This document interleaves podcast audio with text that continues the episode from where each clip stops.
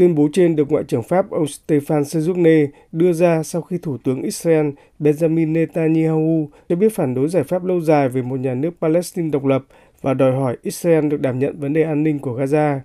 Trên mạng xã hội X trước đây là Twitter, ông Stéphane Sejourne tái khẳng định Pháp sẽ trung thành với cam kết nỗ lực đạt được một giải pháp chính trị lâu dài với hai nhà nước Israel và Palestine cùng tồn tại. Ngoại trưởng Pháp cũng nhấn mạnh, điều cấp thiết tại Gaza giờ đây là hỗ trợ nhân đạo và quốc tế cần phải hành động mạnh mẽ để tránh thảm họa nhân đạo tại khu vực. Pháp kêu gọi Israel cần tôn trọng luật pháp quốc tế và việc cưỡng bức người dân Palestine phải rời Gaza sẽ là lần danh đỏ đối với Pháp.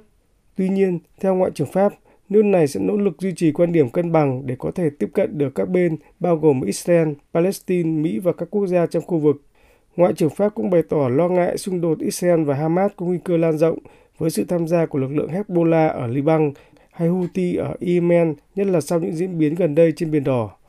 Ngoại trưởng Pháp cũng cho biết, Pháp hiện vẫn chưa có bất cứ thông tin nào liên quan đến số phận của ba con tin người Pháp bị lực lượng Hamas bắt cóc kể từ sau sự kiện ngày 7 tháng 10.